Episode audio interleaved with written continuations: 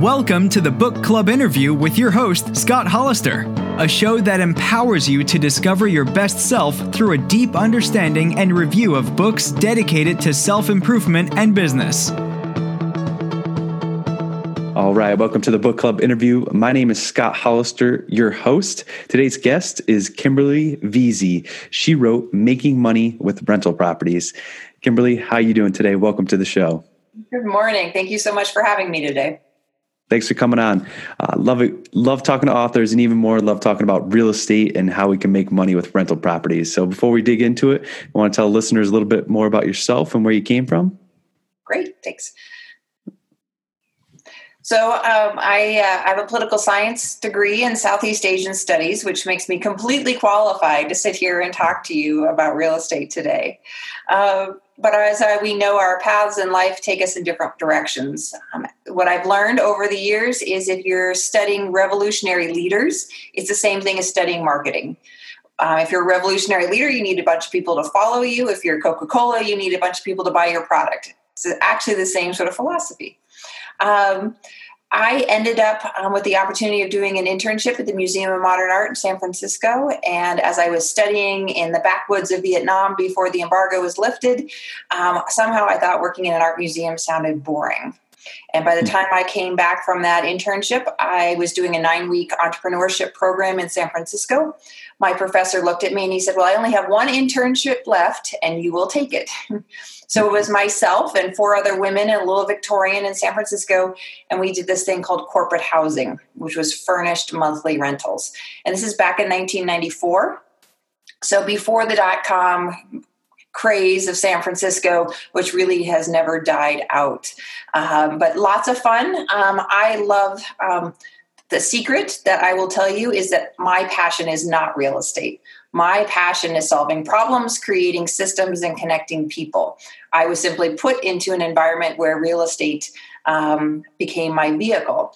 So with these four women, they were rent, they were managing real estate, they were leasing real estate. They actually had no systems in place. How do you track your keys? How do you know where? How do you enter that property? How do you get the keys back from the tenant? Who's liable for what damage? How do you track an air filter? they didn't have any systems. So um, I had fun working with them for nine weeks, and I was a junior in in um, college. And they said, "Well, when you graduate, if you have to graduate, you can come back and work for us, and you can live in our garage for free, and we'll pay you, and you can fix our systems." So, what college kid doesn't want to live in San Francisco for free, right?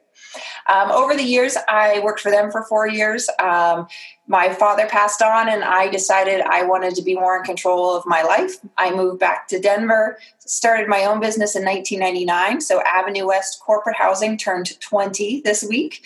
So, uh, very exciting.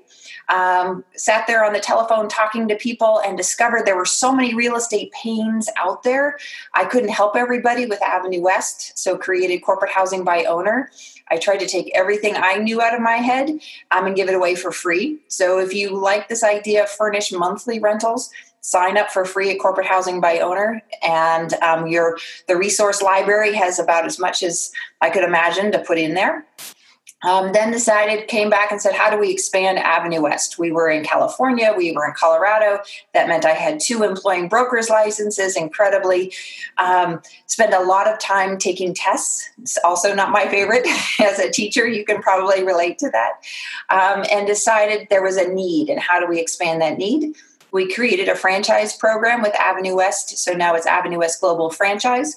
Today it's in two countries, the United States and Canada. Um, I've sold the company and I just get to be business development and talk to people about furnished monthly rentals. That's so cool. That is, is quite the background. So, in terms of, and I've heard that before that, you know, real estate's not the thing that people enjoy the most, but it works.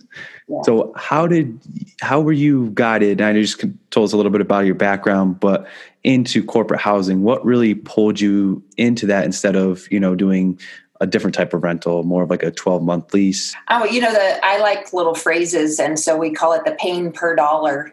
Um, ultimately, I like creating those systems because I like sustainable and residual income, and I like to maximize my profits. Um, today, there's something called Airbnb 20 odd years ago, there was not an Airbnb. So um, today you can make a lot of money on Airbnb, but there's a lot of pain per dollar. Um, depending on how often you're flipping it and what you're having to double check and all of those details that go with it. Corporate housing is this wonderful middle ground. Um, you know, I remember working with a doctor. I, am a problem solver. I like finding answers. Um, so, two stories because that's what I like to do. So, my first story is uh, Dr. Braverman was um, an older doctor in San Francisco, and he says, I really want to go volunteer in Africa. Can you help me? I've got this house in San Francisco, and maybe I could rent it for the summer um, so I could help pay for my trip to Africa. And we looked at the whole thing, and first of all, he had no mortgage left on his house, so he wasn't getting a tax credit. Then um, what are the different possibilities? The short answer is yes, I can find someone for three months to rent your house in San Francisco. That's what I do. And then we said, hey, let's put a $100,000 mortgage on your house. You can then get a tax deduction for your mortgage interest rate and all that stuff. We took that $100,000, we went and bought a condo, which then t- cash flowed over $1,000 a month for the entire life of that property. And it went from being a $100,000 property to today you can buy that property for about $500,000. So a great win-win. It just solved problems. Um, mm. looking back over uh, 2008, my favorite corporate housing by owner story is I was at a um, event at the University of Denver and working with a professor there, and she said, "You know, I have got this friend in the recession who lives in Salt Lake City." She has this big house. She needs to take care of her ailing mother, but she needs to move to another city to get a job. Can you help her? Otherwise, she's going to go into foreclosure. I have never been to Salt Lake City. I have no idea. Let me talk to this woman and let me see. And she put her house on corporate housing by owner. And within a week, another family who had lost their home in a fire uh, were living in a hotel with their children, rented the house. Um, it was a total win win situation. Um, so it's corporate housing found me. I didn't find it, um, but it's been um, a great solution for a lot of people. Um, and we'll talk about, you had some wonderful questions. We'll talk about some of the things that um, real estate investors can do to be more savvy and all of those great things. But what I love about real estate is you sort of think about it as like a toolbox. Um, mm. Whether it's an unfurnished rental, whether it's a fix and flip, whether it's vacation rental, those are all different ways to deal with rental property. And then also, what are the solutions? Real estate, for some people, they'll never see Social Security. So, how do they set up that sustainable and residual income moving forward? Real estate is the only way I've learned to trust the ability to do that. Um, and so um, we just keep going with that. Corporate housing, there's it's there's about four different kinds of tenants. Um, the type of tenant you get off of Airbnb pays one rate. As you work your way up the food chain in true business travel, businesses will pay significantly more than even what you're getting on Airbnb for monthly rentals. Yeah. Hmm. That's amazing. I love how you keep coming at it from a problem solving standpoint. Um, when I was a teacher, we had this high ropes program and we had a, a six step process to solving problems. It was identify the problem, throw out possible solutions, try each problem, you know, reflect back on that, and then, you know, keep working that problem solving until you came to a solution. So, do you think of the, the problem the same way? uh, well, part of one of the things I talk about when I, especially when I'm training my franchisees, and I think the same thing applies to any real estate investor, is one of the number one ways you're going to make money is by saying no mm. So um, I have a bad habit of trying to attack all problems. And so part of what I need to do is control myself and say, sometimes it's not my problem to solve. Um, you know, people, again, when I got involved in this business, there was no such thing as um, the internet as far as the way we interact with the internet today. So um, attacking a problem, I start with data. And I think any savvy real estate investor should if I'm going to a new city, I literally get in a car and I drive up and down every street until I get to know the grid in which I'm going to be operating. Then I say, okay, what others, if I'm dealing with corporate housing, what do what are hotel rates in that neighborhood? What are extended stay hotel rates? What are unfurnished hotel rates? And then I start tracking them on a week to week basis. And what trends can I find? Um, so anything can be solved. I think part of the challenge is teaching yourself not to solve things and, and once you start feeling success in real estate, part of the challenge is to say, hey, stop and breathe. Um, why am I investing in this real estate? Is it going to, if my bigger um, thought process is to have a happy life with my children, if I'm buying a new property, is it actually going to take away from the time that I spend with my children? Um, and so you have to um, to think about that. I don't have an actual. I write things down a lot. Um, I also have a book that I write things down on that I can put back on the shelf, and um, then uh, so that means I don't have to do that right then. But maybe someday in the future I can take that book back off my shelf and and at- attack it. Um, mm. I don't have that six step um, program, but I do always start with data. Well, that's great. No, it's it's it's awesome. Anytime I can hear you know someone else and what they're doing and i'm like oh i could steal that idea. It's, it's great. Um, so a little sidestep of a question. So so what's it like pairing up with you know the brand idiots guides and being able to write that book? I mean that is a very well known uh, publisher and brand. And you know did you have the the flexibility of of being an author and having your own voice throughout the process? A combination of a lot of things. The, the first and most important thing is if you have siblings and you are writing an idiot's guide, you will never live it down. My little brother loves to say, now it's official, I'm a complete idiot. Um, you know, going coming out of the recession, I so wanted to create a what if real estate book. My um, I had helped out with another idiot's guide book and I um, took the um, agent that we had used on that book and I put together a book proposal. And I said, I want to write a real estate book that you can buy at Starbucks because I feel like too often people stumble into real estate. They're not always strategic about it. Mm-hmm. Um, I think one of the things I've learned over the last 25 years in this industry I took for granted that investing in residential real estate was the norm, and it's not. And there's still sort of these dicey programs that people can get in involved in that aren't really the right investments for them to get into. But I said, you know, at, any point in people's time, life changes. Uh, there may be a death or a divorce or a job relocation or extra children or less children I end up with a piece of real estate. What are my options? And so I said, let's write a what if real estate book. We shopped it around. And coming out of the recession, the publishers all looked at me and they said, Well, that's hmm. silly. um, who wants a real estate book? Um, and then, actually, about a year or two later, Idiot's Guide came back and said, we have that book proposal. We don't want you to write that. Will you write this? And for me, I really felt it was a great opportunity um, to take the stuff out of my head and, and share it. There is a lot of structure with the idiot's guide but they let me put my own you know as far as the structure of the book and say this is how i want you to think about real estate. Um, i want you to think about yourself before you think about the real estate because i think that's really important. Um, it's a very fast intense process. So really um, I had 90 days um, to put my original manuscript together. Um, I teamed up with Lisa Iannucci, who's a professional writer. Originally, she's like, Well, you take 60% of the proceeds and I'll take 40% of the proceeds. And I'm like, Oh, no, that's way too much responsibility for me. We'll do it as a 50 50. And so I just sat down and I said, um, you know, my what was my motivation, and I wanted to give as much detail as I could to help other people. Um, and so I had to believe that the book would unfold as it should. I just sat there for 90 days and I typed nonstop. I handed it off to Lisa, and she made it sound good within the Idiot's Guide structure. So they want certain call outs and certain structures. We handed hmm. it to them. Their editors went all the way through it. Um, we had one opportunity to a look at their edits and give our edits back. And then literally it was on the bookshelf um, within uh, 90 days after that. So for all of those authors who suffer forever, um, the crazy part of this is, um, you know, within six months from start to you could buy thousands of copies and it's designed to be sold around the world. So anything that was sort of more US focused, they tried to take out that was the crazy part. oh, that's unreal. I can't even imagine. Were you able to do anything else for that 90 days or just typing? I spent a lot of mostly just typing.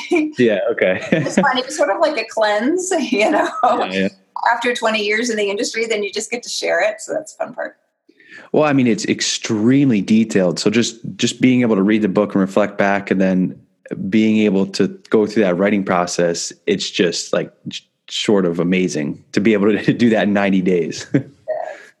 That's good. So, and you know, once you get into the book, you start, you know, back with your first rental property back in I think 95 you said so it was a condo in San Francisco.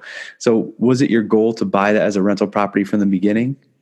Originally, it was going to be my primary residence. So the answer was no. Um, you know, I'd been working with investors um, on buying real estate for about 12 months at that point. And it, the funny thing is, it took me 12 months to convince myself that, oh, I should go do this too. And it's a doable thing.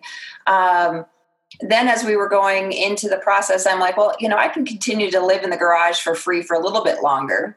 And um, probably within six to 12 months, I was able to buy my second condo as a result of that, and then buy um, my third condo as a result of that. And then within 24 months, I bought my first house for $550,000. So my willingness to sacrifice a little bit longer on my primary residence and turn that first one into an investment property allowed me to accumulate four pieces of property over two years. So but who, I mean, 400 square feet. I mean, if you think back 20 years ago, micro units were not that popular. Um, you ask one of the things, you know, what's the best advice? That unit is a perfect example, which is the least expensive thing um, in the right neighborhood. Um, and I, I, could have asked for, I'd like to think I was really, really smart, but part of it is being in the right place at the right time and being listening to the, the data around you that tells you it's going to work yeah, buying the dog on the block. I was just talking with another author, and that was that was one of his uh, pieces of advice. I think he got it from um, Nickerson's book, "How I Turned a Thousand Dollars into Multi-Million. I'm going to butcher the title; it's over there. but that's great, and I love how you've been around for multiple cycles. You know, that's that's a very important thing is that wisdom and hindsight. So, what was it weathering? You know, that first real estate downturn. You know, and I, I think you said you were building your new home at the same time. You know, one of the things when you're building, whether it's a real estate portfolio or a business, and you worked really, really hard to grow it, sometimes you give yourself too much credit. I mean, you don't really appreciate the real estate cycle. So, my first warning is right now, we are coming out of a 10 year real estate cycle that has been boom, boom, boom, boom. Um, fix and flips have become very, very popular. Um, I would warn that if, unless you look at Australia, so Australia has this economic real estate boom that's been going for decades. That's not a typical cycle. Um, I was getting my broker's exam, taking my broker's exam in Oakland, California. It's a five hour test. So you take two and a half hours, you have lunch, you do two and a half hours. I was sitting with two guys, a young guy and an old guy. And I said, you know, we buy real estate in Colorado Springs and we can cash flow it on day one. The old guy's like, that's so cool. You buy real estate, you can cash flow it. The younger guy goes, Well, how much is it? I said, Well, you know, $150,000 for a condo. He's like, That's the payment on mortgage on that is less than my credit card statement. He's like, That's the stupidest thing I have ever heard. He's like, I just bought a million dollar condo in San Francisco and I'm negative cash flowing it because I know that I can flip it in six to 12 months for this much money. And I'm like, Well, aren't you afraid of a downturn? This is like 2006. He's like, Nope, never seen one. Um, one thing I can guarantee is that real estate cycles will change. Um, you know, it's heartbreaking. Um, you know, especially if you have all your eggs in one basket. And so, a lot of what I talk about is portfolio diversification. The mm. number one mistake um, people make is investing in their own backyard and only in their own backyard. Um, so, I was that first dot com crash, that 2001 um, first, you had dot com crash, and then you had September 11th back to back. That was painful. You know, I had six high priced condos in San Francisco sitting vacant at once. Mm-hmm. Um, the biggest learning I got from that process was again, the cheapest thing will always sell. So even after September 11th, that 400 square foot studio would sell. My issue was um, corporate structuring so, the one thing I would say investors need to understand tax and tax ramifications before they get started um, because you could be blood, sweat, and tears for 10, 20 years trying to make 500 1000 $10,000 in cash and then you could end up with like a $240,000 tax bill at the end, you know, if you're not doing it right. So I think sometimes we think too much about the real estate, not about the size. I had set my company up as a, um, a C corporation. And it was actually the company, we had been growing so fast and our payroll was so big because we had so many employees. It was the company that was struggling, not my rental properties that were struggling after um, the dot com bust. And so I had to sell the rental property, which was um, part of my own personal portfolio, but I had this corporation that was losing a lot of money because it was a C Corp. Um, and so I had to pay taxes on the capital gains, and I couldn't take the tax credit and match them up. So, really understanding the structure in which you own all your assets um, is important, and also understanding the tax ramifications for that. Um, and then having alternatives. Um, you know, something like a September 11th isn't something you can forecast. So, um, don't over leverage yourself. You know, that do you have 90 days worth of cash? Um, do you have tenants under certain leases? You know, the unfurnished inventory out there is very sophisticated. If you go out and you try and rent 10 apartments from a, an apartment complex, um, they know exactly what month it expires. You know, if you're doing furnished monthly rentals, in most um, it's cyclical in most cities based on the holidays so if you have a tenant who's thinking of departing in october or november can you give them a rent discount to get them to stay until January or February? Because if your property comes available at Thanksgiving, you may not be able to re rent it till January, and that vacancy will hurt you.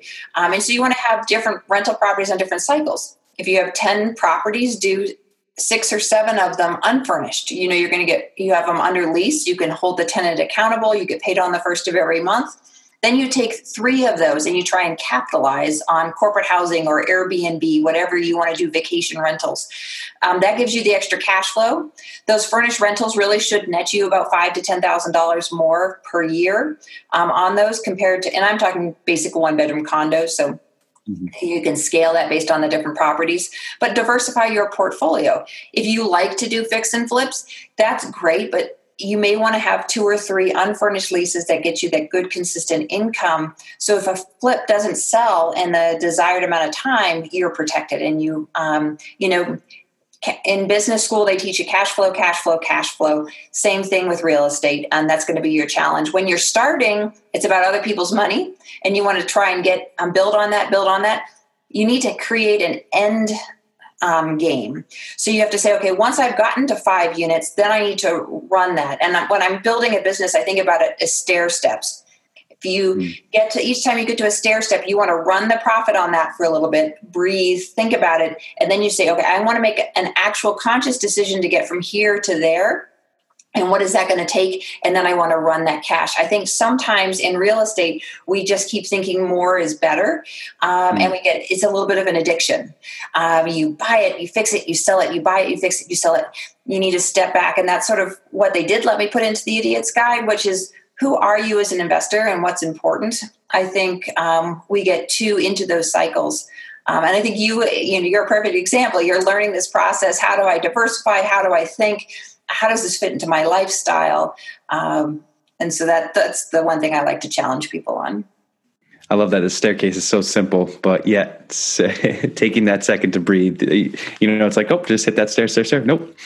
Breathe, focus, set that foundation very strong. Well, that's great. Um, so when you go into the book, you've organized it into four parts. So part one gives us a brief overview of the real estate basics. You know, part two covers property management. Part three talks about tenants and all the stress that comes with being a landlord. And part, part four talks about the business side of rentals. And you discuss the importance of treating your rental property as a business. So jumping into part one, how do you define what investment success means for you? How do I define success? Um, you know, and I think again, that's part of that pausing and breathing is understanding that your definition of success should evolve with you. Um, mm-hmm. You know, I think the biggest gift that Avenue West has given me over the years was flexibility with my children. Um, and then also giving me a platform to give back. Um, for me, um, I think taking the time to understand yourself and understanding whether those core values, when you're dealing with, um, you know, one of the things they say in business is don't take things personally. Same thing with landlording and all those other things. But you have to first establish yourself. Am, what kind of landlord am I? And, you know, am I a landlord that I'm only, I want every last penny out of this? Um, or is there a pride of ownership? Um, for me, I believe that success is setting expectations and then meeting or exceeding those expectations. So I want to build that long term relationship with my tenants so they come back. Well, part of that is I have to start by setting expectations so they know what they're getting into. Um, you know, as an unfurnished landlord, um, letting your tenant know you know, on July 22nd of every year, I'm going to come in and I'm going to do a 100 point checkpoint um, inspection of your property. Um, I want to make sure that the property value is being maintained and you're going to be taken care of. Um, part of that, you know, is now the tenant knows you're going to come in and you're going to do an inspection on the property. So maybe they should take a little bit better care of it. Um, you're doing it for preventative maintenance, but it becomes a, a win-win situation um, you know, it's always a good double check. In furnished rentals, sometimes you just want to include a weekly maid service so you can be in the unit, and that helps hold the tenant accountable. Uh, maybe they'll actually take out the trash once a week if they know that you're going to come and do a maid service. Hmm. Those are great. I love setting the expectations and then meeting or exceeding. That's it's amazing. I'm going to write that down and remember it daily. oh, so one, well, my other little favorite thing about um, success is being proactive and not reactive. Hmm. Um, and in real estate, there will always be uh, my hot water heater burst last week. Your hot water heater at some point will burst, right? So, how do you? What are all those things that you can put into place um, to prevent that? Um, so we can, we will have to react at certain times, but anything you can do to be proactive. That's my other definition of success. Hmm. Now, in in terms of so so we found our niche in real estate and you know we we've gone down that path. We focus we're building that staircase step by step. So how do you recognize good and bad investment properties today with all you've learned? Um, i would say one of the best things i ever did was walk away from a deposit that i had made. Um, i was coming from san francisco and i'd had a huge um, amount of success and i started investing in real estate in denver. And i bought something that was under construction and when i finally got to walk that property I looked at it and I'm like, this is not the right property for me. Um, in that case, I walked away from my security deposit, and it was probably the best um, thing I ever did. Um, what told you to do that, though? In, in that case, it was um, it was a weird bedroom configuration that I hmm. couldn't put a king bed into. you know, yeah. I hadn't visualized. So I would say in that case, um, real um, taking the time to uh, research developers um, and if I'd done the research on that developer, there were a couple lawsuits that were against that particular developer. Um, so when you're doing new construction, that's something to think about. Um, again, um, looking at neighborhoods, uh, making sure school districts are um, are the are right up and coming. Um, my brother sold a house in St. Louis, moved away for 10 years, bought a property here in Colorado. It totally went up in value. 10 years later, he sold it, got a great amount of um, income out of his home, went back to St. Louis, bought the exact same house 10 years later for the same thing he had sold it for. um, so you need to understand um, the market dynamics. Um, you know, assumptions are bad. Um, if you just because you've been successful in one area doesn't necessarily mean it goes into the next area. The one thing, know your options um, before you buy. Um, have you checked with the city and county? If you're planning on doing Airbnb rentals and vacation rentals, is there legislate, legislation that's on the books that could prevent you from doing that? So I've been working with a lot of California investors who sold their real estate, moved to Las Vegas, bought all this real estate to do Airbnb rentals, and now for all intents and purposes, it's illegal um, there's a certification process and you can't have two side by side. And so you can do it but it's very difficult. So what are your options if if you're planning on having a single use for that? Um, again it goes back to knowledge. Um, i love pride of ownership. You know i'm a buy and hold person. Um, so i always buy something that i would live in. Um, that's always served me well um, and then I just like to make sure I have lots of options and I understand what what are the potential. If if I can't do a fix and flip and I have to hold it, what am I going to do with it, and when do I make that decision? Yeah, I'm the same way, and and sometimes I hear other people say otherwise, but I'm like, if I don't have a good feel from a property, like if you don't see yourself living there, and if it's not a, a good quality place with pride of ownership, then you know you might not squeeze every last penny out of it. But I think you know tenants are going to stay longer, they're going to be happier, treat the place right. Um, and that and that does more to your bottom line for sure. You know, there was one property I didn't buy because I went to the local fast food restaurant and I didn't get a good vibe in that neighborhood. So, uh, you know, I've done where literally I will go to a location and I will do a practice commute from that location. Do um, what does traffic look like at 7 a.m.? Um, you know, so again, I'm this weird data. I want to know everything about that community. Are you there at night? What are the noises? Those types of things. Mm-hmm. Yeah, that, that was a really great tip from Jay Scott. He wrote, wrote, a book on flipping houses, and that's what he does. He said he drives that neighborhood, and that's the first thing he looks at before he even steps foot on that property. Now, in terms of, you know, we hear this often enough. So, treating a rental property as a business. So, how do we do that when just starting out? You know, it's we we want to be involved, get our hands into everything, but soon enough we find ourselves overwhelmed. So, any good tips that you've learned over the years? VRBO is the best example of that. Um, if you're starting a business and there's intellectual property, you go and you trademark that. You stay in control. Um, so if you um, today real estate is partly about the equity increase in it but it's the distribution platform so if you think about lots of people own taxi taxis these days, but Uber was a distribution platform. So hmm. just because you own a taxi these days doesn't mean you have job security. You need to figure out how to work through that.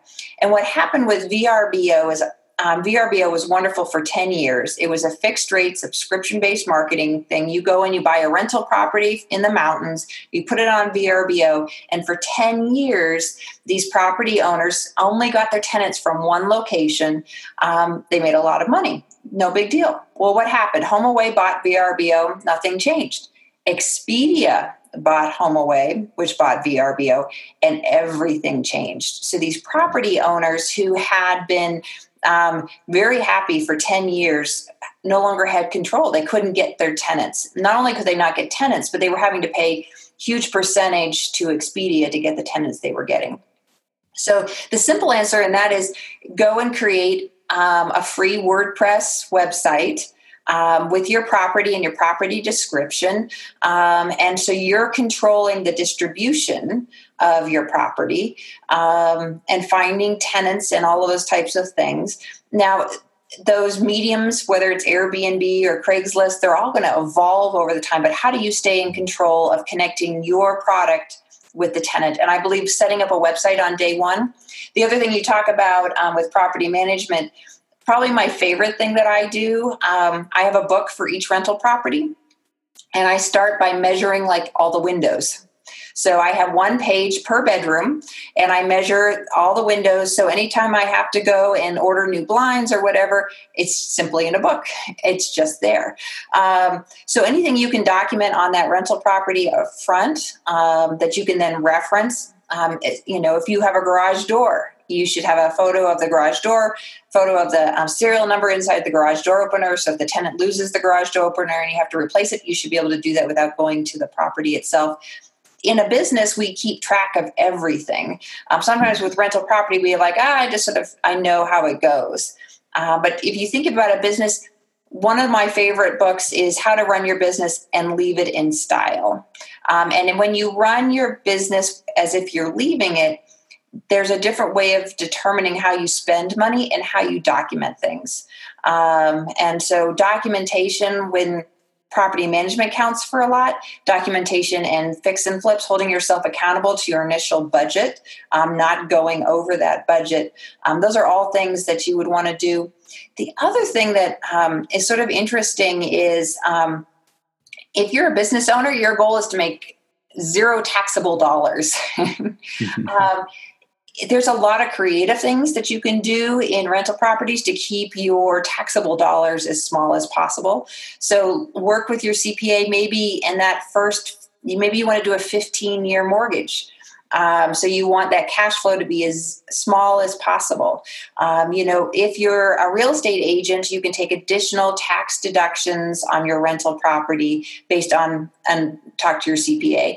If you're doing a furnished rental, you can depreciate um, your furnished rentals. If you have maybe you like to fly to San Francisco. So buy a San Francisco rental property and then track all your travel back and forth. It becomes tax deductible. Um, so tax deductions, paying as little in taxes, understanding the CPA um, ins and outs, those are all part of the business. Um, but my most important is stay in control of your distribution.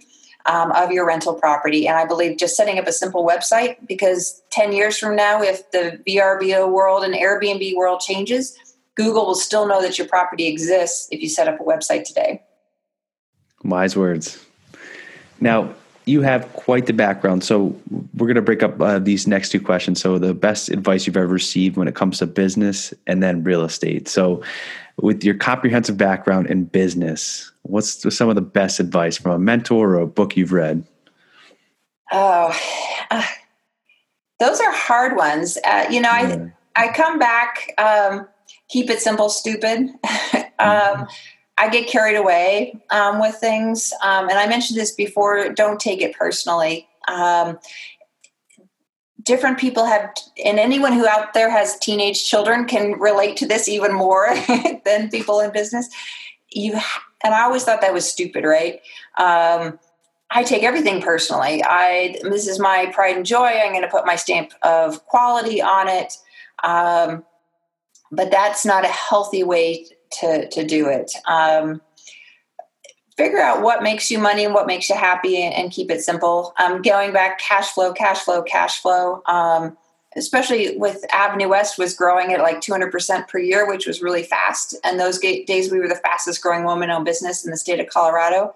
You, when, and this is the same thing, if you're accumulating more and more rental properties, as you're growing, cash flow is not as important. You hit one of those slight downturns and that cash flow um, slows down, it's com- compounded in a way that is incredibly painful. So, um, you know, I think the real estate advice and the business advice are pretty simple. Keep it simple, mm-hmm. buy the least expensive thing in the right place, and cash flow is always king. Um, I uh, I do quote one of my when I um, talk to large groups. I say cash is king, but property is queen. And I keep a plunger on my desk as job security because people will frequently say, "Well, aren't you afraid of Airbnb taking over the world?"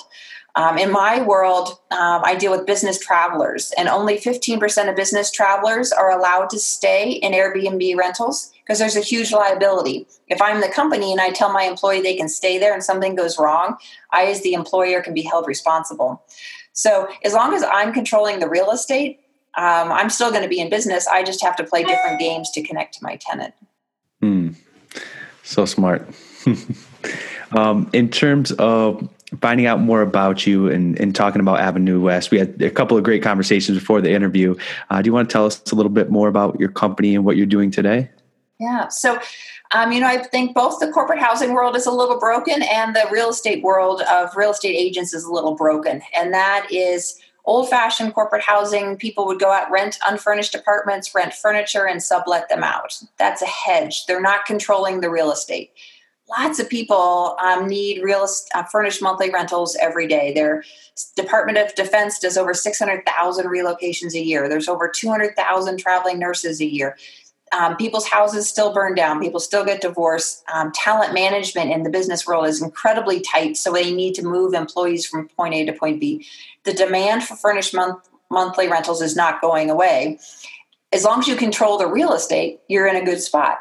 The thing with the um, real estate business is real estate agents up to this point really only make money when there's a sign in the ground. And so they used to farm neighborhoods and send postcards and sponsor garage sales.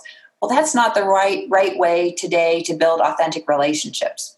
Corporate housing allows you to build relationships with investors. It allows you to build relationships with potential tenants and potential buyers and creates a sustainable um, residual income on which to build um, a, real estate um, brokerage for the future. So I just get to uh, work with um, people all over the world that are interested in building these new businesses, and I get to talk to them and solve problems. And um, so it's great fun for me to, to work with um, Avenue West um, in that capacity after 20 odd years.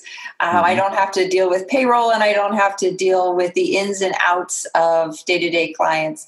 Uh, one thing about property managers, we when you put us all together, we do all love our crazy stories. Um. You know, I've had the tent or the cat that got drywalled into the wall, and I had a story about rats jumping through the windows. Um, my first employer said we would always make a million someday writing the book about our property management stories. So that's the fun part. a cat getting drywall. That's an interesting one. I love it. All right. Well, before we wrap things up, best place to purchase your book? Sure. Um, the first thing is if you are a true investor, you can check, normally check the book out at the library. I love that.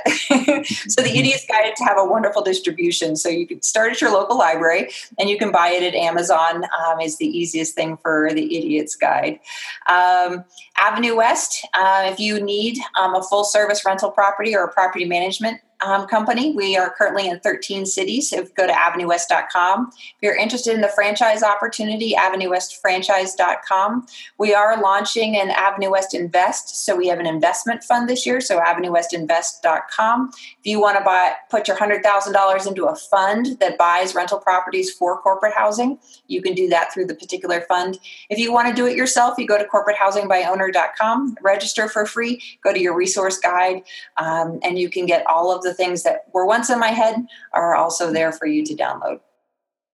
That's great. Kimberly, thank you so much for being on the show today. I enjoyed it very much. Your brilliant mind, great ideas, and a, a well thought out, well written book. So thank you.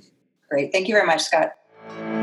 Thanks so much for listening to this show of the Book Club interview with your host, Scott Hollister. If you enjoyed today's episode, please leave a review and subscribe. And we'll catch you next time on the Book Club interview.